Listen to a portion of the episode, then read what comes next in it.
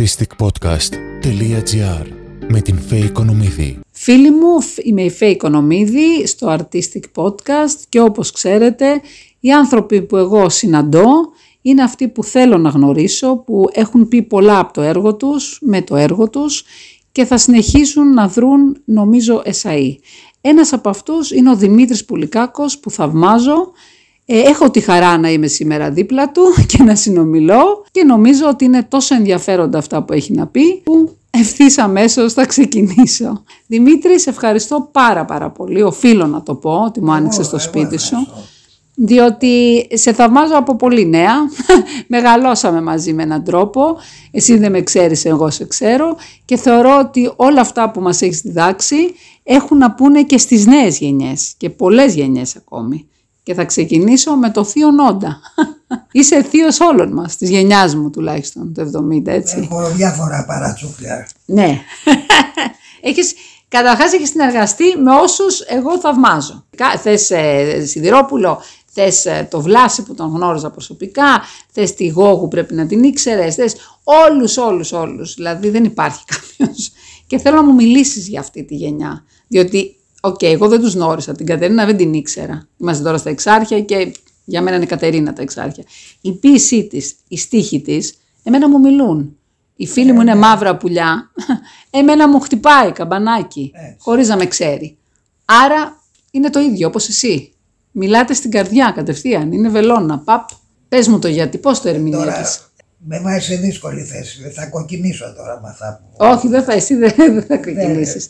Βέβαια, κοίταξε, η αποκαρδίας, ας πούμε, ποίηση σίγουρα μιλάει.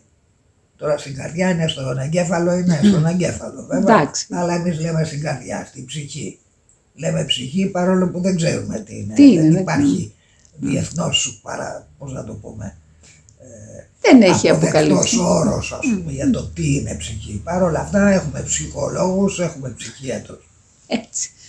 Κακός για μένα. Κακός. Εδώ γεννάται ερώτηση. Γιατί. Πώς έχουμε. Ο καρδιολόγος έχει αντικείμενο. Και είχες και πατέρα καρδιολόγος. Ο επίσης, ναι. Ο ψυχολόγος ποιο είναι το αντικείμενο του. Η ψυχή. Ποια ψυχή, δεν ξέρουμε τι είναι ψυχή. Το συναίσθημα νομίζω. Γιατί άμα ήταν το συναίσθημα, το λέγαμε συναίσθημα. Το λέμε ψυχή, ενώ δεν ξέρουμε, δεν υπάρχει διεθνώς όρος. Ακόμα και του Αριστοτέλη, ας πούμε, γιατί εκεί βασίζονται. Περισσότερο δεν είναι, το λέει ο άνθρωπος. Το λέει, δεν αλλά είναι, ο ψυχολόγος δεν είναι η ανάγκη του να πώς παλιά είχατε τους φίλους. Παλιά ας δεν το είναι. Λέγανε αλλιώς, μην το λένε ψυχολόγος. Να μην το λέτε, σε ενοχλεί όρος. Είναι παραπλανητικό. Πάντως είναι σαν να πηγαίνεις σε έναν καλό φίλο, έτσι, όχι πάντα, είναι μια ειδικότητα θα έλεγα εγώ, που είναι αυτός μαθαίνει πώς να κάτσει να ακούει. Ουσιαστικά ένα αυτή είναι, το οποίο έχει μελετήσει κάποια πράγματα μεγάλη και σου δίνει, υπόθεση, είναι μεγάλη υπόθεση, ναι, και δύσκολο στη χώρα μας κιόλας, δεν έχουμε μάθει. Δύσκολο σαν κατόρθωτο. Είμαστε απίθαρχος λαός. Σήμερα το σκεφτόμουν που είχα πάει κάτω στον Γκάζι. Δεν ξέρω. Είμαστε ένας λαός. Πώς θα μας χαρακτήριζες με τόση εμπειρία που έχεις? Στουρνάρια. Κατευθείαν. Χωρίς σκέψη δεύτερη. Στουρνάρια. Δεν έχουμε την καλύτερη χώρα όμως στον κόσμο. Εγώ το πιστεύω. Την καλύτερη χώρα έχουμε ή από τις καλύτερες. Ναι, από τις καλύτερες. Όλες τις χώρες είναι ωραίες. Έχουμε μια χώρα που είναι παράδεισος, όμως την κάνουμε κόλαση. Εδώ θα συμφωνήσω. Ή την έχουμε κάνει κόλαση. Την έχουμε κάνει, δεν ήτανε. Αυτά που διαβάζουμε ιστορικά δεν ήτανε. Οι άνθρωποι ήταν πιο μάχημοι. Και η αρχή της ίδιας μαλακίας καλά, μην νομίζεις. Απλώς είχαν λιγότερα μέσα. Λιγότερα μέσα, αλλά είχαν μεγαλύτερη αγάπη για τον άνθρωπο. Για να αυτοκαταστρέφονται, είχαν λιγότερα μέσα. Λες αυτή να ήταν η διαφορά μας. Υπάρχει... Στην ανθρωπότητα υπάρχει μια εγγενής βλακεία. Μπορεί να είσαι έξυπνος, αλλά στο βάθος εκεί υπάρχει υποφόσκια, ας πούμε, βλακεία. Και η αυτοκαταστροφή, κοίταξε, απ' όλα έχει ο Μαχθές. Υπάρχουν έξυπνοι άνθρωποι, υπάρχουν και ηλίθιοι, ας πούμε. Και μέτροι και κατώτερα. Υπάρχουν εφευρετικότατοι άνθρωποι. Εξού και έχουμε όλα αυτά τα μέσα. Βέβαια. Την εξέλιξη, ας πούμε. Για να βριζόμαστε, για να θαυμαζόμαστε, να αυτοθαυμαζόμαστε και να αυτοκαταστρεφόμαστε κιόλας. Λοιπόν, άρα αυτό σημαίνει ότι υπάρχει μια γενής βλακεία. Δεν δεχτούμε ότι μας έπλασε κάποιος Θεός. Που αν μας είχε πλάσει κάποιος Θεός, φαντάζομαι εφόσον έκανε όλο αυτό το θαύμα, θα μπορούσε να φτιάξει μια πλάση που να μην χρειάζεται να τρώει ο ένας τον άλλον. Δεν μη τι Θεός είναι. Δεν πιστεύεις. Όχι. Εγώ αυτό καταλαβαίνω. Ότι και δεν έχεις πιστέψει ποτέ. Όχι, αυτό. Ούτε σε Θεούς, ούτε σε δαιμόνες. Ποτέ, ούτε μικρός. Ούτε μικρός. Γιατί πολλοί τον ερμηνεύουν το Θεό ως ένα φόβο του ανθρώπου, έτσι, που έχει ανάγκη να πιαστεί από κάπου. Όχι. Και έπλασε το Θεό ο ίδιος ο άνθρωπος. Και, εντάξει, και οι δικοί μου δεν ήταν θρησκευόμενοι. Καλά, ήταν και επιστήμονες, οπότε. Σινή ήταν. Ταπεινοί άνθρωποι. Ήταν και εποχές που δεν τώρα τι να. Καμία σχέση. Εσύ μεγάλωσε ένα σπίτι, Δημήτρη, αστών. Έτσι. Αστικό. Ναι, αστικό, δεν θα το λέγαμε. Μεσοαστικό. Ναι. Που είχατε τέλος πάντων τα προστοζή σε κάποιες εποχές που είχες δηλαδή και τη μορφώσή σου, είχες και έκανες ιδιαίτερα γλώσσες, έκανες. Κοίταξε, μέχρι τα 10-12, ναι, είχα κάνει γαλλικά, μου μιλούσε η γιαγιά μου που ήταν από τα Γιάννενα και μιλούσε γαλλικά. 6-7 χρονών ήμουν αδήλωσος ήδη. Αρχίσαμε το σχολείο, οι δικοί μου μιλάγανε γερμανικά γιατί είχα σπουδάσει και ιδίως στη Γερμανία. Και επειδή θέλανε, είχανε σκεφτεί, ας πούμε, είχανε σχέδια, μπας και γίνω διπλωμάτης, έμαθα και πήγα και στην Κάζα Ντιτάλια, πήγα και στο Goethe Institution για γερμανικά. Πολύ μαθείς. Πήγα στο κολέγιο, από την Τετάρτη Δημοτικού και πέρα. Α, πήγες κολέγιο. Είμαι και εγώ κολέγιο. Κολέγιο παιδών. Ο Ζερβός πήγαινε, όχι στο Μωραΐτι. Άλλο κολέγιο. Όχι, εμένα με σουτάρανε. Αυτό πήγα να σου πω, δεν θα κάψεις για πολύ. Ήμουν σε μια τάξη που ήμασταν περίεργοι, ήταν, πώς το είπες, οι Έλληνες πώς είμαστε. Απίθαρχοι. Απίθαρχοι, ναι. Ζωηροί, που ήσασταν ζωηροί. Ήμασταν μια ζωηρή τάξη και από τα 30-32 άτομα που ήμασταν, στο τμήμα το δικό μου, γιατί κάθε τάξη εκεί έχει 4 τμήματα, διώξαν τους μισούς. Καμιά 15 και μερικοί πήγαμε μαζί στο άλλο σχολείο, στο Παναγιωτόπουλο. Α, στο Παναγιωτόπουλο πήγα εγώ. Εγώ στο Παναγιωτόπουλο. Πρόλαβα πολύ λίγο, όχι να διδάσκει τον Γιώταμι. Τον Άλκη είχα εγώ, τη Λίδα, την κόρη. Το γιο του είχα και την κόρη του, τη Λίδα. Ήταν εξαιρετική. Εμείς αυτή δεν την πρόλαβα. Ο Βορίσος ήταν. Ναι! Τον Παπαχαραλαμπίδη αγαπημένος. Ο Βορίσος ήταν ασφαλή της επικατοχής. Ήταν δύσκολος. Παρ' όλα αυτά ήταν πολύ αυστηροσμένα, αλλά δίκαιος. Παπαχαραλαμπίδη, είχες Βολόπουλο, όχι. Δεν τις πρόλαβες. Αμυρνόπουλο είχα. Παφίλη. Παφίλης, ναι. Ναι, γιατί τον πρόλαβα εγώ που έφευγε. Παφίλης, ο Αγκαζίρ. Όχι, έχουμε διαφορά. Εγώ Δήμο, ο Βοσνίδης ήταν, αλλά δεν τον πρόλαβες εσύ. Γιατί. Ένας Ιφαντίδης ήταν στην δική του. Έχουν φύγει τώρα αυτοί που λέμε εμείς, έχουν φύγει και. Ο Αρβανίτης ήταν. Τον έχω ακούσει από τη μάνα μου που είχε πάει στο Μακρύ. Η μάνα μου είχε πάει στο Μακρύ. Εγώ Παναγιωτόπουλο στο Ψυχικό. Το Μακρύ ήταν. Σε σένα, εγώ που ήταν. Όχι. Η μάνα μου πρόλαβε Βασιλίσσης Σοφίας. Μας το λέγανε του Μακρύ, ναι. Αλλά ήταν ήδη του. Α, του Παναγιωτόπουλου. Ναι, αλλά ωραίο σχολείο. Και που λέει αυτό, στο Παναγιωτόπουλο τελειώσαμε. Α, ναι, δεν το ξέρω. Πολύ μεγάλο. Όταν κάνουν reunion γίνεται χαμός από τους ανθρώπους του πολιτισμού. Πήγες λοιπόν στον Παναγιωτόπουλο με την παρέα, πήγατε όλοι παρέα. Όχι όλοι, αλλά με ένα παιδικό μου φίλο που ήμασταν έτσι κολλητοί και κάναμε πλάκες, πήγαν παρέα και με κανένα δυο άλλους.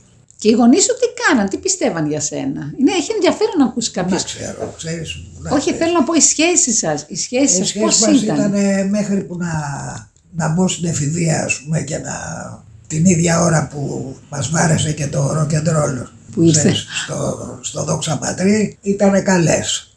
Από εκεί και ύστερα ήτανε από μέτριες ως και κακές. Δεν θέλανε, δεν σε στηρίξανε. Κοίταξε τώρα άλλο, από το να ακούς Μπαχ και Μπετόβεν και κλασική μουσική, ας πούμε, και ξαφνικά να ακούς από το πικάπ σου το Λιντ Ρίτσαρντ, ήτανε μεγάλη διαφορά.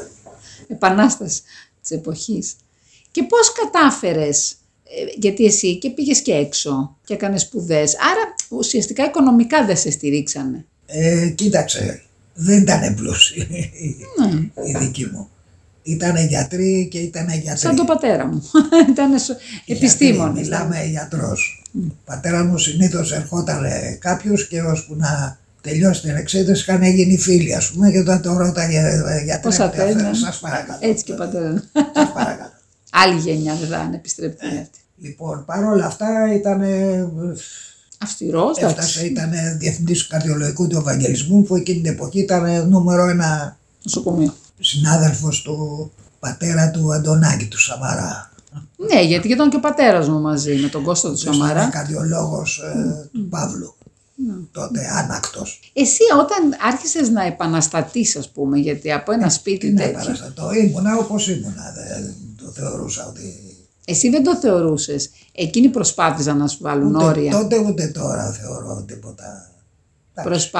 Προσπάθησαν να σου βάλουν όρια, προσπάθησαν να σε θασέψουν. Πάντα όλα και όλοι προσπαθούν να σου βάλουν όρια. Αλλά δεν παίρνουν. Το θέμα είναι να μπορείς να σκέφτεσαι εκτός πλαισίου που λέμε. Νομίζω είσαι ένας άνθρωπος μόνο εκτός πλαισίου. Όχι. Πιστεύεις ότι μπήκες, πιστεύεις ότι συμβιβάστηκες. Εγώ σε θεωρώ ασυμβίβαστο. Αστεί είμαστε όλοι τώρα, κακά τα ψέματα. Ακόμα και στο χωριό σήμερα αστεί είναι οι άνθρωποι. Ναι, αλλά εγώ σε θεωρώ ασυμβίβαστο. Διότι δεν έχεις μέσα στο σύστημα, κοίταξε, δεν πήρες θέσεις. Κοίταξε, κάποια πράγματα που τα θεωρώ εντελώς βλακώδη, ας πούμε, παρόλα αυτά υπάρχουν, δηλαδή, ξέρεις, το άδικο, ας πούμε, δεν μ' αρέσει. Το άδικο, ας πούμε, και βρίσκω ότι υπάρχει πολύ άδικο, δηλαδή. Πάρα πολύ, όχι πολύ. Κυρίως λόγω βλακείας. Ο συντηρητικός κόσμος είναι συντηρητικός λόγω βλακείας ως επιτοπλίστων. Όχι πως λείπει και από τους άλλους. Όχι, δεν λείπει. Γιατί νομίζω εσύ που έζησες σε όλα τα μήκη και πλάτη της ανθρώπινης κοινωνίας, νομίζω ότι μπορείς να πεις. Κοίταξε, τελικά. Είμαστε και λαός που μας αρέσει αυτό, βαφκαλιζόμαστε. Κρατάμε κάποια από τα άσχημα πράγματα, από τα κακά πράγματα που έχει Ανατολή και... Παίρνουμε και επίσης τα κακά τα πιο, ναι, αυτά που γυαλίζουν, ας πούμε, πιο πολύ από τη Δύση, ας πούμε. Ένα κακοσυνοθήλευμα. Μαλακία. Όταν ξεκίνησες με τον Παύλο. Μας δέρνει η μαλακία. Πολύ, το πιστεύω κι εγώ. Με τον Παύλο πώς γνωρίστηκες? Από τη μουσική. Ναι, δεν θυμάμαι τώρα. Δεν θυμάσαι. Πού να θυμάμαι τώρα, 70, σχεδόν 70 χρόνια πριν. Εδώ τριγύρναγες στα Εξάρχεια. Παντού τριγύρναγαμε. Αλλά κυρίως τότε τα πρώτα συγκροτήματα η βάση μου, ας πούμε, και οι παρέες μου και αυτά ήταν κάπου μεταξύ το παλιό Βυζάντιο στην κάτω Μαριάννα του Κολονάκη, το οποίο ήταν καμιά σχέση με το τωρινό το Κολονάκη. Ουδέμια σχέση. Το Βυζάντιο ήταν σαν αν υπήρξε ποτέ ελεύθερο πανεπιστήμιο στην Αθήνα. Αυτό ήταν το Βυζάντιο. Όλοι περνούσαν από εκεί. Δηλαδή έβλεπες στο ένα τραπέζι, ξέρω, καθόντουσαν κάτι, ας πούμε, ύποπτοι τύποι, ξέρω, από την Ναμπαντζίδες, οι Μπαχαιροβχάλτες, από την οδό Αθηνάς, ας πούμε, τότε, τα γύρω της Ομόνιας, και δίπλα καθόταν ο κύριος Υπουργός με διάφορους. Φοβερό. Δεν υπάρχει σήμερα. Απέναντι, ξέρω εγώ, ο Χατζηδάκης, ας πούμε. Το πήγαμε από Χατζηδάκης. Πήραν αργυλέ με τον κόκα της Ελευθερίας, μια εφημερίδα τότε. Μπορεί να βλέπεις τον Ταχτσί, μπορεί να... οποιονδήποτε. Οι συζητήσεις νομίζω ήταν ό,τι καλύτερο. Εγώ πόσο θα ήθελα να γυρίσω, εκεί, αν υπήρχε χρονομηχανή, να πήγαμε. Εκεί, πώς να το πούμε. Εκεί γεννήθηκαν όλα. Οριμάσαμε ή ανδρωθήκαμε ως μεγάλο, δηλαδή αυτό του πώς είμαστε σήμερα, ας πούμε, ή πώς έχουμε χάσει και πολύ κόσμο στον δρόμο. Πάρα πολύ κόσμο. Πολλούς φίλους. Και πολλούς σημαντικούς που αφήσαν παρακαταθήκη, δεν το συζητώ. Όλοι αφήνουν παρακαταθήκη. Στους απροσάρμοστους, όταν πέθανε ο Παύλος, νομίζω τραγουδούσες εσύ μετά. Ένα διάστημα, ναι, μαζί με τον Γιώργο τον Δημητριάδη. Γιατί ξαναδημιουργούνται τώρα και θα τραγουδάει ο Μπάμπης ο Χινκιάμης. Δεν ξέρω αν το έχεις μάθει. Όχι, όταν λέω δημιουργούνται. Έχουν μείνει δύο. Ναι. Υπάρχουν σαν όνομα, κάθε χρόνο κάνουν κιόλας. Ναι, τώρα αλλάζουν, θα είναι ο Μπάμπης ο Χινκιάμης. Ναι, το ξέρεις. Και θα βγάλουν κάποια τραγούδια του τότε. Εσύ με τον Παύλο ήσασταν πολύ φίλοι. Δηλαδή πιστεύεις ότι είχατε ανταλλάξει, έτσι, ξέρεις. Ναι, ήμασταν φίλοι. Γιατί ήταν της Έλλης Αλεξίου. Εγώ ήξερα την Έλλη Αλεξίου. Και ήξερα ότι τον αγαπούσε πάρα πολύ και ήταν και το μαράζι της αυτό όταν έμπλεξε ο Παύλος. Γιατί πραγματικά, δεν ξέρω, ο λόγος, εντάξει, οι γνώμες δίστανται, δεν μας αφορά τώρα γιατί έπεσε τα ναρκωτικά. Πραγματικά όμως τα σκοτάδια του ήταν. Δηλαδή, εγώ το αναρωτιέμαι πολλές φορές, όλοι εσείς, που τι ήταν το μέσα σας έκανε. Δεν νομίζω ότι ήταν μίμηση ή παρέα μόνο. Πιστεύω ότι ήταν αυτά τα διέξοδα. Κοίταξε, τι αδιέξοδα. Το θέμα είναι ότι αισθάνεσαι ότι ζεις σε ένα πνιγυρό κόσμος, ας πούμε. Ναι. Σε μια δυστοπία σου. Και κάπου θες να το απαλύνεις αυτό. Ή μπορεί να από περιέργεια, από ποιος ξέρει. Δεν είναι δύσκολο να... Καθόλου δύσκολο, εγώ είχα σε φίλους. Για τις ουσίες τώρα, γιατί υπάρχουν ουσίες που δεν έχουν. Αλλά πραγματικά, ναι, πιστεύεις όμως ότι η έμπνευση ερχόταν και από αυτά. Ούτε αυτό μπορεί να το πει κανείς. Πού να ξέρω, γλυκιά μου. Δηλαδή η Κατερίνα, άμα διαβάσεις όλα αυτά που έγραφε, λες τώρα, τα έγραφε μαστουρωμένη, τα έγραφε μη μαστουρωμένη. Το ίδιο είναι. Πιστεύεις ότι είναι το ίδιο. Το ίδιο είναι, λίγο πολύ. Άμα έχεις ζήσει την εμπειρία, είσαι ήδη μέσα. Δηλαδή και να μην χρησιμοποιείς, ας πούμε, την ουσία, εφόσον έχεις, δηλαδή κάτι σου έχει... Σου έχει δώσει, λες... Δεν έχει σημασία. Τι σημασία έχει αν έγραψε κάποιος κάτι μαστουρωμένος ή όχι. Μεθυσμένος αν το έχει γράψει.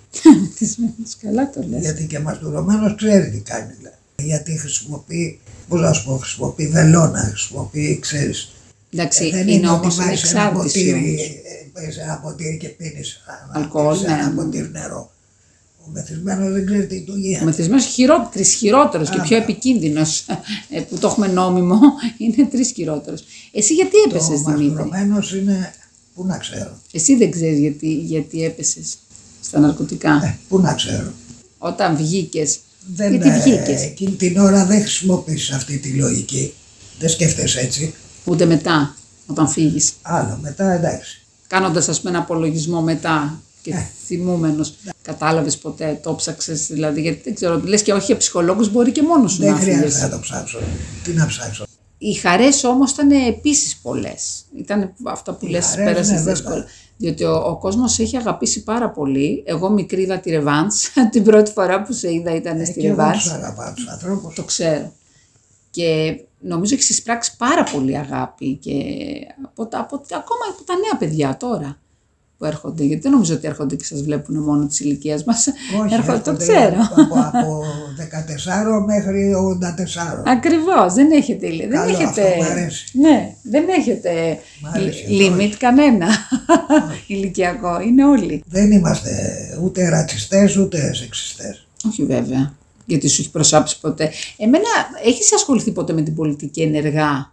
Ενεργά, τι να βάλω υποψηφιότητα. Αυτό, γιατί σίγουρα σε έχουν προσεγγίσει, δεν υπάρχει. Επειδή τα λες τα ράτα και αυτά και κυνηγάνε τέτοιους ανθρώπους σαν και εσένα, είναι βέβαιο ότι.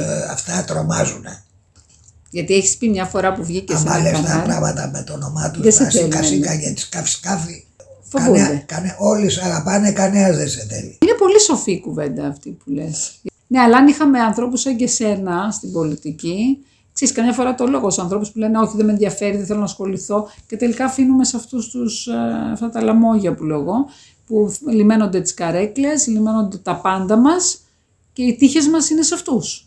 Αυτοί διαπραγματεύονται τελικά για μας. Ας προσέχουμε. Τι θα έλεγες τώρα στα νέα παιδιά? Να προσέχουνε. Τι να πρωτοπροσέξουνε. Να προσέχουνε. Τι να κάνουμε, έτσι είναι η ζωή. Βλέπεις ότι είναι, πιστεύεις ότι η ζωή είναι δύσκολη ή εμείς την κάνουμε? Εμείς την κάνουμε. Δεν είναι τίποτα δύσκολο.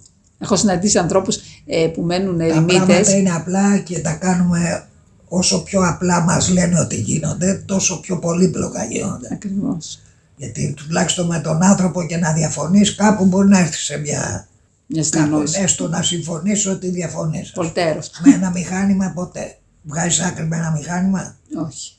Και εμένα μόνο η ιδέα ότι θα αντικατασταθούμε από ρομπότ, εμένα, πέρα από το μας τρομάζει όπως ήταν τότε τα UFO ή τα αεροπλάνα ή φαντάζομαι ό,τι υπήρχε σε ανακάλυψη, ο κόσμος το φοβάται. Αυτό άνθρωπος. Και άλλο να σε αντικαθιστά. Ναι. Αυτό είναι τραγικό, δηλαδή σημαίνει ότι ο άνθρωπος... Το αεροπλάνο είναι χρήσιμο. Ο άνθρωπος σημαίνει ότι σταματά να είναι χρήσιμος, δηλαδή σαν να σου λέει δεν χρειάζεσαι. Χρήσιμος γιατί πράγμα, κακός δεν θα πει, ας πούμε, όπως και στην παιδεία, ας πούμε. Πάμε όλο προς το χρηστικό. Τι θα πει χρηστικό?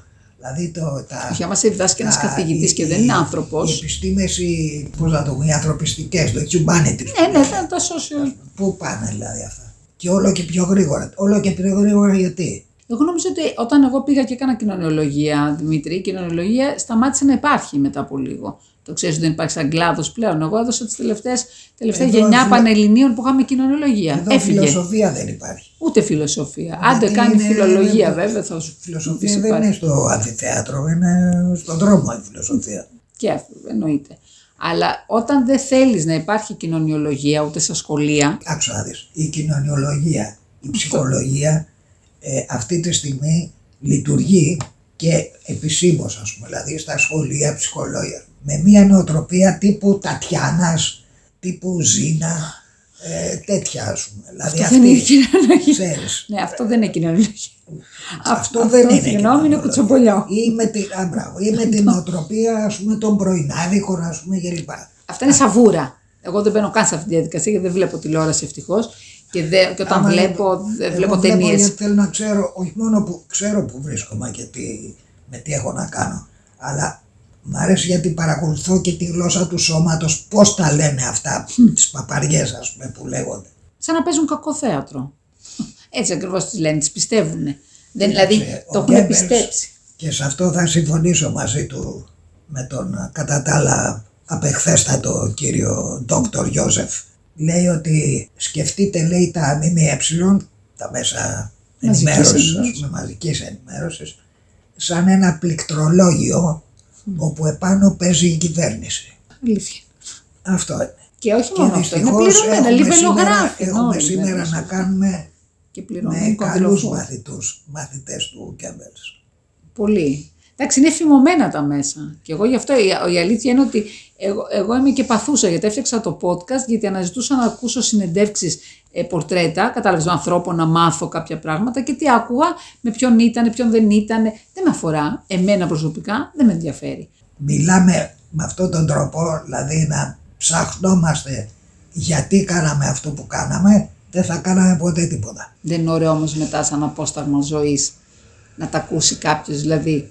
Ακούει ένα τραγούδι σου κάποιος και μπαίνει μέσα και ακούει συνεντεύξεις. Εγώ διαβάζω πάρα πολλές βιογραφίες, πάρα πολλές. Τρελαίνομαι. Ναι, εντάξει. Ναι. Αλλά αυτό το πολύ το ψάξιμο, ξέρεις, είναι απλά τα πράγματα. Γιατί τα κάνουμε πάντα πολύπλοκα? Γιατί ο άνθρωπος, ο μέτριος που λέω, ο μη δημιουργός, ασχολείται με τη ζωή των άλλων. Ο μη δημιουργός. Που ασχολείται με τη ζωή των άλλων. Και τη δημιουργία είναι μια λέξη, εγώ δεν τη χρησιμοποιώ σχεδόν ποτέ. Τη δημιουργία. Δεν θα πω ποτέ οι δημιουργίες μου, το έργο μου. Τραγουδάκια γράφω. Είδες, το λες έτσι απλά. Τραγουδάκια γράφω. Δεν μπορεί να γράψει ο καθένας και εγώ θα ήθελα να γράφω τραγουδάκια. Όλοι μπορούν να γράψουν. Δεν υπάρχει Έλληνας και Ελληνίδα που να μην γράφει ποίηματα. Πεις αυτόν ποιητής, αμέσως αρχίζουν και σε κοροϊδεύουν όλοι. Ναι. Όπως υπάρχει εγγενής βλακεία, υπάρχει εγγενής μαλακεία. Το θέμα είναι να μην είσαι πολύ μαλάκας. Πώς σχολιάζεσαι? Δυστυχώς τα τελευταία χρόνια. Και με αυτά, ξέρεις, από την κρίση μετά τα COVID. Το πήγα να σου πω, πώς σχολιάζεις τα τεκτενόμενα? Είδες, το λέω και εγώ, η ψυχολογία του ανθρώπου. Βάσει εκτός, ξέρεις, τα συναισθήματα και ο εγκέφαλος του ανθρώπου έχει υποστεί διάφορες διαστροφές, ας πούμε, διαστρεβλώσεις. Αυξάνεται ο βαθμός. Πώς σχολιάζεις όλα αυτά που γίνονται στην πολιτική σήμερα? Ο ΣΥΡΙΖΑ καταστρέφει μόνος του, φεύγουν κάποιοι, φέραν τον Κασελάκη, δεν έχει αντιπολίτευση ο Κυριάκος σαν μονάρχης. Η Σοφία λέει, μας λέει, όπου λαλούν πολύ κοκόροι αργεί να ξημερώσει.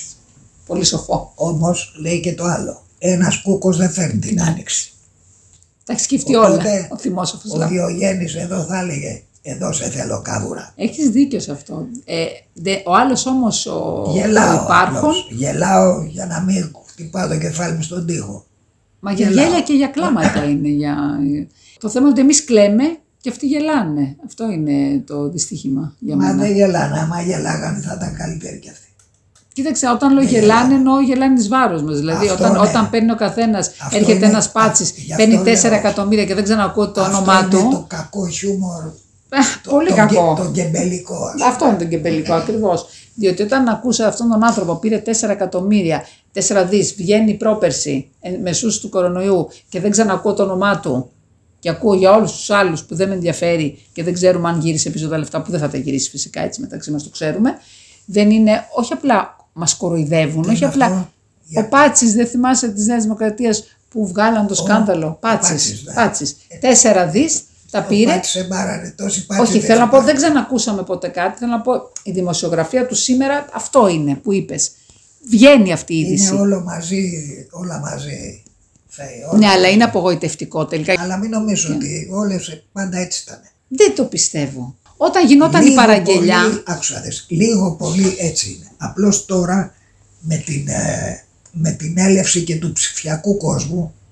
Εκεί χάλασε νομίζω. Ο ψηφιακός κόσμος βοηθάει πράγματι σε κάποια πράγματα, ας πούμε. Ναι, αλλά δεν το χειριζόμαστε καλά. Αλλά κυρίως βοηθάει στον έλεγχο. Mm. Και ο οποίος έλεγχος σιγά σιγά γίνεται σχεδόν απόλυτος. Έχει γίνει. Εκεί κλωτσάει ο άνθρωπος, όσο να είναι. Δεν συμφώνεις όμως ότι τότε αλλά υπήρχε και μεράκι. Αλλά βλέπεις, είναι μουδιασμένος, ας πούμε. Μουδιασμένος, παγωμένος και απαθής, γιατί αυτή τη στιγμή είναι αυτό που είπες στην αρχή. Υπάρχει ανθρωποφαγία. Τώρα πλέον δεν υπάρχει ομάδα. Δεν θέλει ο άλλος να βοηθήσει τον συνάνθρωπό του. Είναι πολύ λίγοι που ασχολούνται με τον άνθρωπο τελικά και τον συνάνθρωπο. Κοιτάει ο καθένας, δηλαδή έχουμε γίνει τόσο εγωιστές, τόσο αλαζόνες, τόσο κλεισμένοι στο καβούκι μας. Χωρίς ενσυναίσθηση και χωρίς να σε νοιάζει ο διπλανός, δεν υπάρχει λόγος ύπαρξης για μένα. Εκεί θα μπει το ρομπότ, ναι. Γιατί έτσι φέρεται και το ρομπότ. Γι' αυτό αυτοί που κανονίζουν τα πράγματα, ναι, ξέρουν και δημιουργούν κοινωνικούς αυτοματισμούς, διάφορα. Έχει διάφορα κόλπα. Εσύ με όλες αυτές τις γνώσεις, πιστεύεις ότι οι άνθρωποι τελικά με τη γνώση είναι δυστυχείς και γι' αυτό λέμε μακάρι πτωχή στο πνεύμα? Είναι πολύ σωστό τελικά αυτό. Η γνώση ότι οδηγεί στη σοφία. Όχι, αλλά άμα έχεις γνώση, έχεις δεύτερη σκέψη. Η φαντασία είναι το κυρίως σας. Εκεί είναι μεγάλο πρόβλημα. Το να οραματίζεις, να φαντάζεσαι και να ονειρεύεσαι. Και το...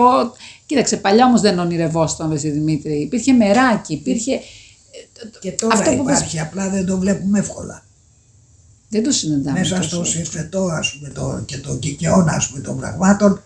Δεν είναι, κοίταξε, αυτή τη στιγμή ο άνθρωπος δέχεται περισσότερο από οποιαδήποτε άλλη εποχή σοριδών πληροφορίες. Mm. Δεν είναι εύκολο να τις κοσκινήσεις αυτές. Θέλει κοσκινίσμα η πληροφορία. Είναι τόσο, δηλαδή πώς να σου πω, έγινε σεισμός στις Φιλιππίνες χτες. Προ 50 ετών, ας πούμε, προ 60 ετών, που είναι λίγο, έτσι. Μισός αιώνας. Μπορεί και αν δεν διάβαζες την εφημερίδα στα ψηλά, μπορεί και αν μην το μάθαινες. Τώρα το μαθαίνεις αμέσως. Αυτό είναι, εντάξει, είναι ένα μεγάλο θέμα, γιατί χάνεται και η είδηση της ουσίας ακριβώς επειδή μαθαίνεις όλες τις αφορούν. Παίζουν ρόλο, χτυπάνε ας πούμε κατευθείαν στον εγκέφαλο. Πονάνε, ο εγκέφαλος δεν αδυνατεί να τα, ξέρεις, να το διαχειριστεί αυτά εύκολα. Μαζί με όλα τα άλλα, μαζί με ότι πρέπει να ψάξεις να βρεις ας πούμε που έχει φτηνότερο το γάλα, να πας να ψωνίσεις. Για να επιβιώσεις, δεν μπορείς πια, γιατί σε καλόμαθαν. Νομίζω ότι υπήρχε μια περίοδος που καλόμαθε ο Έλληνας πάρα πολύ και νομίζω ότι μπορεί να τα έχει όλα. Έχω ένα τραγουδάκι σχετικό με αυτά. Λέω, είσαι της μάνας σου παιδί και πως καναθρεμένος. Πήγες για μαλλί και βγήκες κουρεμένος. Μ' αρέσει. Πώς είναι τώρα που πας και κάνεις συναυλίες, πώς νιώθεις όταν ανεβαίνεις πάνω στη σκηνή? Ωραία, είναι άμα πες μουσική, ωραία. Σου λείπουν οι φίλοι που έχουν φύγει, σου λείπουν όλα τα πάντα. Είναι πολύ. Χτες καθόμουν και σκεφτόμουν από το πάλι ένα περιοδικό που βγάζαμε παλιά με το Παναγιώτη και με τον Άντο Βαλαωρίτη, με τον Ταχτσί, με τον Ακριθάκη, με τον Γιώργο τον Παναγιώτη, με τον Δενέγρη, και έχουν όλοι φύγει. Και όχι μόνο αυτό, δεν έχουν αντικατασταθεί, πρέπει να δεν υπήρξαν. Κοίταξε, δεν υπάρχει. Εντάξει, δεν θα είναι τόσο εύκολο. Χτες είδα τη μάνα αυτού νου, το έχεις δει? Το βρίσκω λίγο. Όπως λένε καμιά φορά, αυτός είναι ο Έλληνας Μάρλον Μπράντο. Είναι, το θεωρώ υποτιμητικό, ας πούμε. Ναι. Και για τον Μάρλον Μπράντο, αλλά και για τον ίδιο. Και τον άλλο. Τι θα πει ο Έλληνας Μάρλον Μπράντο? Είναι αυτός που είναι. Έχει όνομα. Εσύ την ψώνησες ποτέ όταν ήρθε η πολυαναγνωσιμότητα? Υπάρχει μια διαφορά μεγάλη σε αυτά τα, ειδικά σε αυτές τις δουλειές, ας πούμε. Ξέρεις, με στη μουσική, στο θέατρο, ας πούμε, στο χορό, σε διάφορα αυτά τα, ξέρεις, το show business. Πρέπει να έχεις το ψώνιο, αλλά να μην είσαι ψώνιο. Είναι δύσκολο. Είναι λεπτή γραμμή. Ειδοποιώ διαφορά. Ναι, αλλά είναι και λεπτή γραμμή. Πολύ εύκολο, πολλοί την έχουν περάσει την γραμμούλα αυτή. Τώρα γράφεις συνέχεια? Γράφω, είμαι και στο στούντιο και ηχογραφούμε τώρα. Τι ετοιμάζετε? Με το συγκρότημά μας, τους Γιασουτάκη. Έχουμε μια, τώρα πάμε στις 26 του μήνα, πάμε στη Λάρισα και τις 19 του Γενάρη. Που δεν το χάνω φέτος, στο κύτταρο. Και γίνεται sold out, έκανες δύο παραστάσεις γιατί ήταν sold out πρώτη.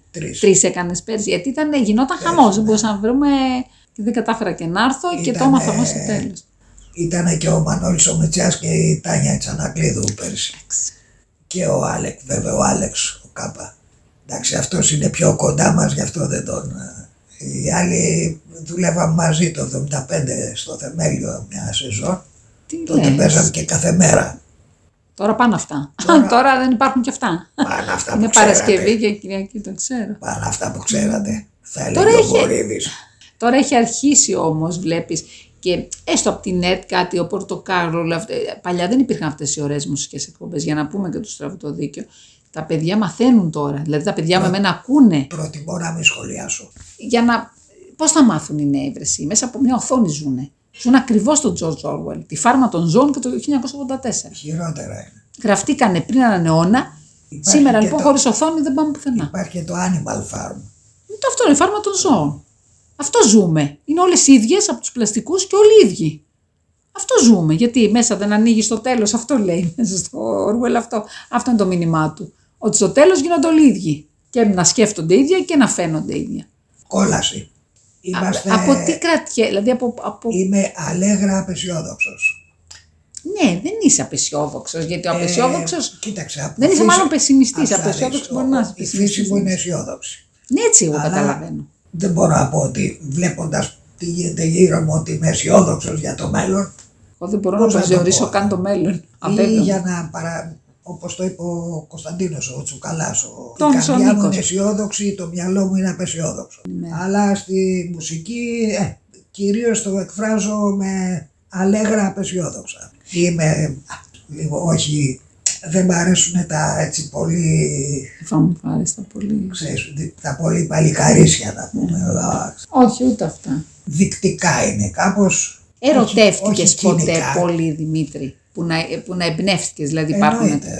Πολύ, με πάθος. Δηλαδή να είπες, θα τα παρατήσω όλα. Κανονικά μόνο έρωτας και ο θάνατος υπάρχουν. Έτσι πιστεύεις? Ο θάνατος σίγουρα υπάρχει. Για τον έρωτα θα κρατήσω κάποιες επιφυλάξεις. Και ο έρωτας υπάρχει. Μπορεί να είναι μονομερής. Δεν ξέρω. Είναι μεγάλη, ανοίγουμε μεγάλη κουβέντα. Υπάρχει, αλλά μπορεί να είναι στο μυαλό του ενός. Αυτό είναι θέμα του καθενός. Είναι σαν την πίστη. Ναι. Δηλαδή μπορείς να είσαι ερωτευμένος, οι άλλοι να έρθουν για εκμετάλλευση. Μα δεν έχει σημασία. Εσύ λέμε. Ναι. Εσύ, ας τον άλλον. Δεν είσαι μόνος σου. Ναι, αλλά μόνος σου είσαι. Μόνος σου είσαι και διαλέγεις να είσαι μαζί. Με κάποιον ή με κάποιους. Ναι. Αλλά κατά τα άλλα είσαι μόνος σου. Είσαι μία μονάδα. Μία μονάδα είσαι. Αλλά ο έρωτας για να υπάρχει και να είναι ωραίο πράγμα θέλει δύο. Ναι. Άλλο αυτό. Αυτό λέω. Ναι. Λέμε έρωτας και θάνατος. Υπάρχει ο έρωτας. Ναι, υπάρχει. Άσχετο με τους άλλους. Εσύ μπορεί να αισθάνεσαι, να είσαι τρελαμένος, ας πούμε. Με κάποιον που μπορεί να μην τον ξέρεις κιόλας. Καλά, μην τον ξέρεις, πρέπει να είσαι λίγο παράφορα. Να μην τον ξέρεις προσωπικά. Εντάξει, και αγγίζει τώρα άλλα. Λέμε, γι' αυτό σου λέω, είναι θέμα του καθενός. Όπως η πίστη. Κανένας, άμα ρωτήσεις, ας πούμε, πώς είμαστε, 8 δισεκατομμύρια στον κόσμο, άμα ρωτήσεις τον καθένα τι είναι Θεός για σένα, ο καθένας θα ακούσεις 8 δισεκατομμύρια λίγο διαφορετικές απόψεις. Έτσι είναι και ο έρωτας. Ατομικό, ας πούμε. Έτσι είναι και ο έρωτας. Ναι, έτσι είναι και ο έρωτας. Εσύ έμαθες από τα λάθη. Ο θάνατος είναι πιο εξισωτικός. Δεν γλιτώνει κανένας. Ο θάνατος είναι άλλο πράγμα. Ο θάνατος σε ρωτάει. Γλιτώνουν όλοι. Μάλλον γλιτώνουν όλοι. Γιατί δεν ξέρουμε τι συμβαίνει. Εμένα μου αρέσει που δεν ξέρουμε το θάνατο πότε είναι. Εάν φτάσει ο άνθρωπος να μάθει, να μαθαίνει το πότε θα φύγει, για μένα έχει τελειώσει όλη η ουσία της ζωής. Τέλος. Εκεί έχει τελειώσει. Δεν υπάρχει κανένας λόγος. Πώς το ξέρουμε, γιατί από τα ρόχα. Αρρωσταίνουν και τους το λέω για τόσο. Α, λες ότι. Ναι, και άμα μιλήσεις που έχω μιλήσει με ανθρώπους. Γι' αυτό σου λέω, μην τα κάνουμε τόσο πολύπλοκα τα πράγματα. Είναι απλά τα πράγματα. Υπάρχει ο θάνατος για όλους. Τέρμα. Άρα μέχρι να φύγουμε. Γλιτώνεις δηλαδή, ή γλιτώνεις. Μέχρι να φύγουμε.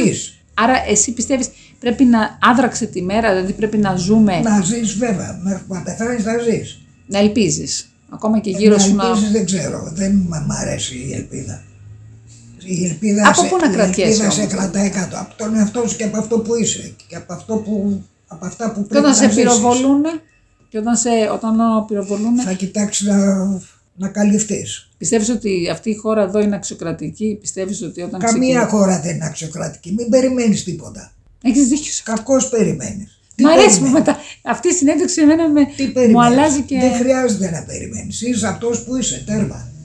Ούτε περισσότερο, ούτε και λιγότερο όμως. Και να μην σταματάς. Χωρίς ούτε αλαζονία, ας πούμε, αλλά ούτε και να υποτιμάς, ας πούμε, τον εαυτό σου. Εσύ όταν μπήκες στο χώρο των ναρκωτικών και μετά έφυγες, ένιωσες πιο δυνατός?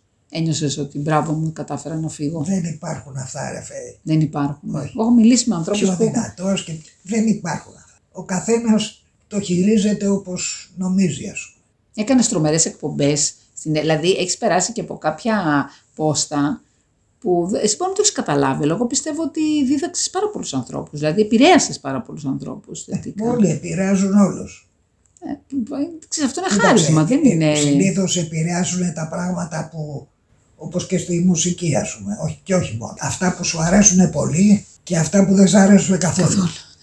Γιατί και αυτά σε επηρεάζουν. Ενώ τα μετζοτράγιο, μετζοπρόβιο που λέμε. Τι να το κάνεις. Ακριβώς, ναι, αυτό είναι αλήθεια. Δεν σου κάνει τζιζ, ας πούμε, κάτι. Εσύ όταν θες να ακούσεις και να κάτσεις μόνος σου έτσι, τι μουσική ακούς, τι θα βάλεις ακόμα και σήμερα? Δεν ξέρω. Παίζεις δίσκους ακόμα, έχεις το αυτό? Όχι, δίσκους δεν έχω. Δεν έχεις πια? Όχι. Κουράστηκες να τα πει κάπου. Κοίταξε, από τις μετακομίσεις, ας πούμε, και αυτά οι δίσκοι είναι πολύ βαρύ πράγμα. Όπως και τα βιβλία βέβαια, αλλά τους δίσκους μπόρεσα και τους. Κάποιους από αυτούς αντικατέστησα με CD, ας πούμε. Ναι. Μες τα χρόνια. Τώρα ούτε τα. Τώρα κάθεσαι και ακούς από το λάπτοπ. Ακούς, ας πούμε, από το λάπτοπ, ας πούμε. Ή από το τάμπλετ. Αλλά τι θα ακούσεις, ποιον θα ακούσεις έτσι? Ακούω διάφορα. Ξένους. Κανέναν Έλληνα, ας πούμε, θα βάλεις? Αγγελάκα, λέω εγώ, Γιάννη. Καμιά φορά, ναι. Θα βάλεις. Πας σε συναυλίες, εσύ? Δύσκολα. Δεν πας. Θέατρο. Τώρα δύσκολα. Θέατρο ακόμα πιο δύσκολα. Ναι, αλλά θα σου πω μια παράσταση που θα. Φοβάμαι το θέατρο. Γιατί? Φοβάμαι τις κακές παραστάσεις. Ας πω μια παράσταση που να μην τη φοβηθείς που δαχτές. Τη μάνα αυτού νου που είναι για τον Ταχτσί, τη μαμά του που είναι για την Έλλη Ταχτσί. Ναι. Και απίστευτο. Συγκλονιστική Ράνια Σχίζα. Συγκλονιστική. Εσύ επειδή τον ήξερες τον Ταχτσί προσωπικά, νομίζω ότι αξίζει να το δεις. Μήπως επειδή τον ήξερα να μην πάω? Λες? Όχι, εγώ δεν ξέρω. Εγώ μάλλον άνθρωπο, εγώ στο πήγαινα. Είναι άριστη, ωραία. Είναι δεύτερο χρόνο sold out συνέχεια. Έχουν πήρε και το βραβείο Θεσσαλονίκης, όπως είχες βραβευτεί και εσύ. Γιατί δεν πάνε στα βραβεία Θεσσαλονίκη. Ναι. Κοίταξε, ήμουνα ίσως ο πρώτος, από όσο θυμάμαι δηλαδή, που έπαιξα ρόλο. Πώς να το πω, άντρα γκέι, όπως τα λέγαμε σήμερα, χωρίς πολλά τσαλιμάκια. Πιο άτρο. Ναι, κανονικά.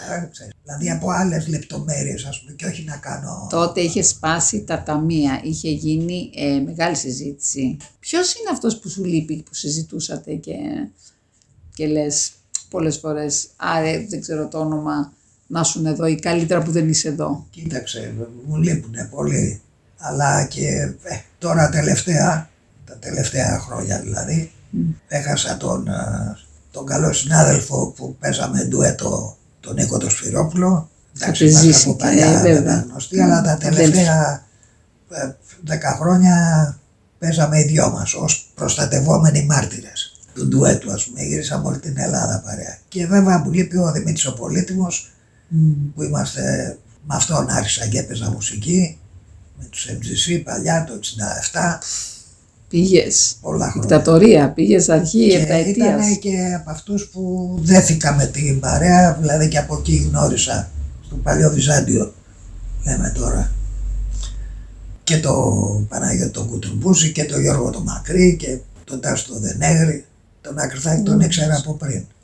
Τον Άσιμο τον ήξερες, γιατί έχω διαβάσει ότι κάνατε όταν συναντιόσαν εδώ στα Εξάρχεια, κάνατε μια υπόκληση γιατί τσακωνόταν έξι πήμα όλους. Λίγο το κεφάλι. Πώς κάνουν οι Ιαπωνέζοι, ας πούμε, κάπως έτσι. Το χαρακύρι, πριν το χαρακύρι.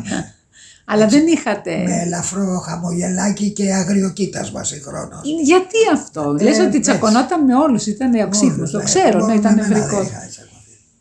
Αλλά αυτό το μπαγάσα, εντάξει, αυτό το πώς το, δηλαδή δεν το έχει. Λέγαμε και με τον Νίκο. Φοβερό δηλαδή. Μπαγάσα. Πόσο και που λέει μέσα το στίχο, λες και το ξέρε, που λέει δεν έχω αυτοκτονήσει ακόμα, το λέει μέσα εκεί στο τραγούδι του. Λέει ένα το λέει, εγώ το παίζω πολλές φορές στο ραδιόφωνο. Διότι είναι, επειδή με αυτά τα τραγούδια είναι διαχρονικά, είναι επίκαιρα. Όπως και ο Λαβρέτης Μαχαιρίτσας εμένα μου άρεσε πάρα πολύ. Και στενοχωρήθηκα που έφυγε έτσι. Έφυγε και αυτός και νέος, ρε παιδί μου. Είχε χιούμορο ο Μαχαιρίτσα. Πολύ. Γενικά οι άνθρωποι με χιούμορο, όπως και εσύ έχεις χιούμορο, νομίζω. Πώς να σου το πω. Το χιούμορ είναι όπλο. Αντιμετωπίζουν μεγάλο, τη ζωή, ναι. Μεγάλο γιατί, όπλο. Έτσι. Και αμυντικό και επιθετικό. Ναι, αμυντικό πιστεύω εγώ πολύ. Και επιθετικό, άμα χρειαστεί. Είναι όπως το λένε πολεμοφόδιο. Κοίταξε, εγώ λέω καμιά φορά, ο πολιτισμένος άνθρωπος, εάν χρειαστεί, πρέπει να μπορεί προς στιγμή να γίνει κάφρος. Εγώ το κάνω. Να γίνει κάφρος. Πρέπει να πέσει στο επίπεδο. Ο κάφρος ούτε για μια στιγμή δεν μπορεί να γίνει πολιτισμένος. Έτσι. Και δυστυχώς.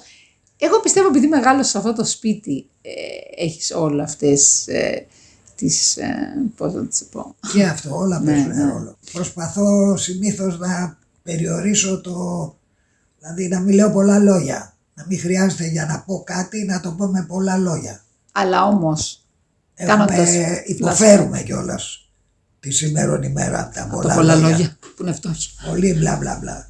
Αλλά όλες αυτές τους λόγους, οι προσλαμβάνουσες που είχες και όλες οι δυνατότητες είναι από εκεί. Αν ήσουν το παιδί ενός βιοπαλευτών, μπορεί να ήταν τελείως διαφορετική ζωή. Όχι, δεν μπορεί, θα ήτανε. Ναι, είναι βέβαιο. Ποιον και παιδί να ήμουν, θα ήταν διαφορετική η ζωή μου.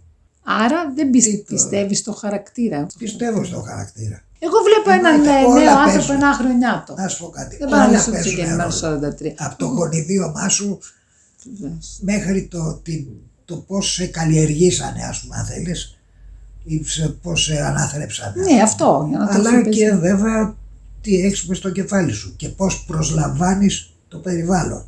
Έχεις ποτέ πεις βαρέθηκα. Σας βαρέθηκα, ρε παιδί μου, απαρατήσεις. Δεν έχω βαρεθεί ποτέ. Ποτέ. Αυτό. Δεν έχει υπάρξει στιγμή στη ζωή μου που να έχω βαρεθεί. Αυτό δεν είναι χάρισμα. Ειλικρινά το λέω. Δεν ξέρω αν είναι χάρισμα. Είναι αυτό που είμαι, δεν το λέω. Ξέρεις πόσους ανθρώπους ξέρω που είναι 40 χρόνια και βαριούνται. Και κατάρα, δεν ξέρω. Κατάρα δεν είναι σίγουρα. Αν σταματούσες, είναι εκεί που λέω εγώ το τέλμα. Και ξέρεις πόσοι άνθρωποι έχουν τα νιάτα και δεν έχουν την όρεξη να κάνουν τίποτα. Θα γινόσουν ποτέ δημόσιος υπάλληλος. Ποτέ. Δεν νομίζω. Θα άλλαζες κάτι τώρα κάνοντας ένα flashback. Τι να αλλάξω, τι νόημα έχει. Κάτι που θα λένε. Ναι, το μετάνιωσε. Ναι, όχι, το μετάνιωσε μου αρέσει. Τι νόημα έχεις. Το ίδιο. Το ίδιο λες. Το ίδιο.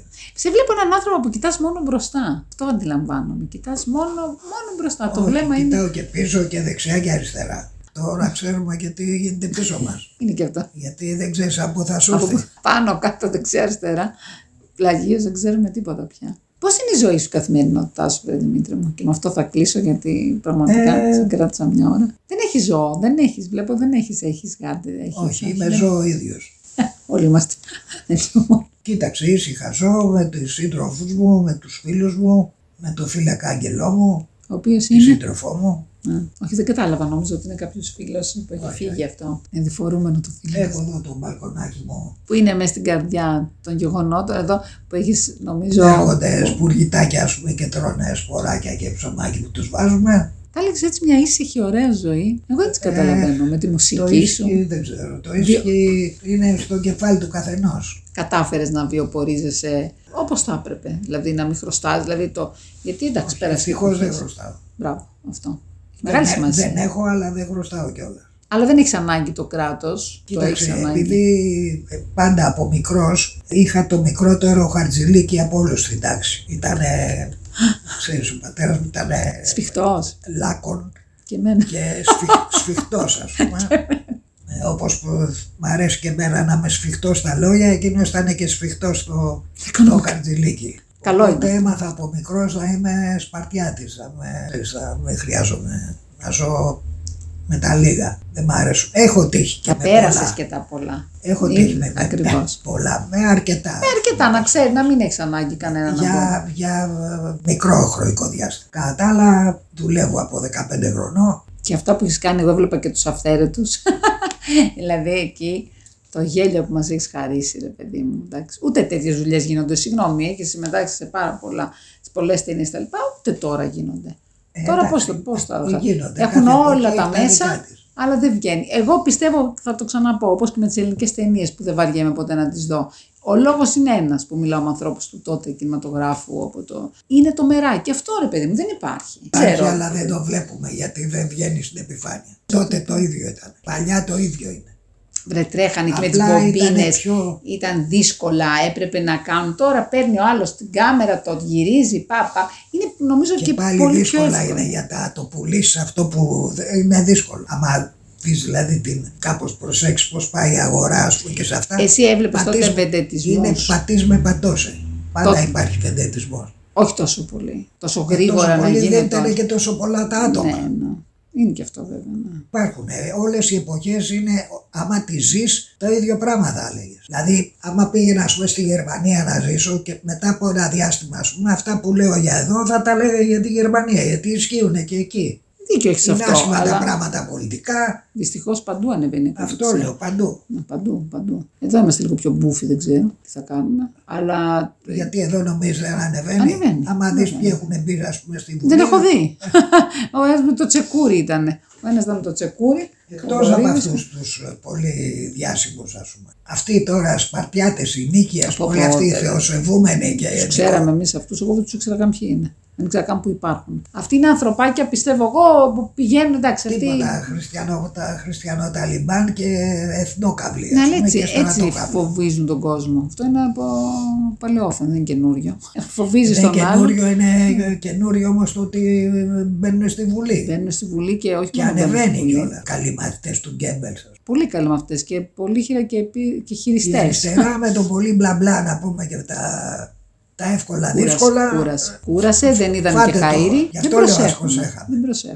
Ούτε τώρα με την ακρίβεια προσέχουμε, να το ξέρεις. Ούτε με τα Θεσσαλία, ούτε με τα. Δεν βάζουμε μυαλό.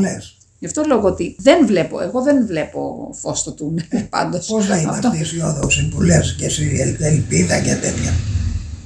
Ήδη δηλαδή στις μέρες μας είναι πολύ δύσκολο να κρατιέσαι. Και με μεγάλο κόπο κρατιόμαστε όλοι. Και νομίζω ακριβώς. Επειδή θέλουμε και πιστεύουμε στη ζωή μας και αγαπάμε τη ζωή σαν ζωή. Αλλιώς δεν υπάρχει λόγος. Δημήτρη μου, σε ευχαριστώ πάρα πολύ. Κάναμε έτσι μια τύπου αμπελοφιλοσοφική συζήτηση, αλλά για μένα πολύ ενδιαφέρουσα. Γιατί γνώρισα έναν άνθρωπο. Να είναι καλά και οι άνθρωποι που είχαν την υπομονή να μας ακούνε. Θα μας ακούνε, γιατί εσένα θα σε ακούμε, μην ανησυχείς, όποτε μιλάς.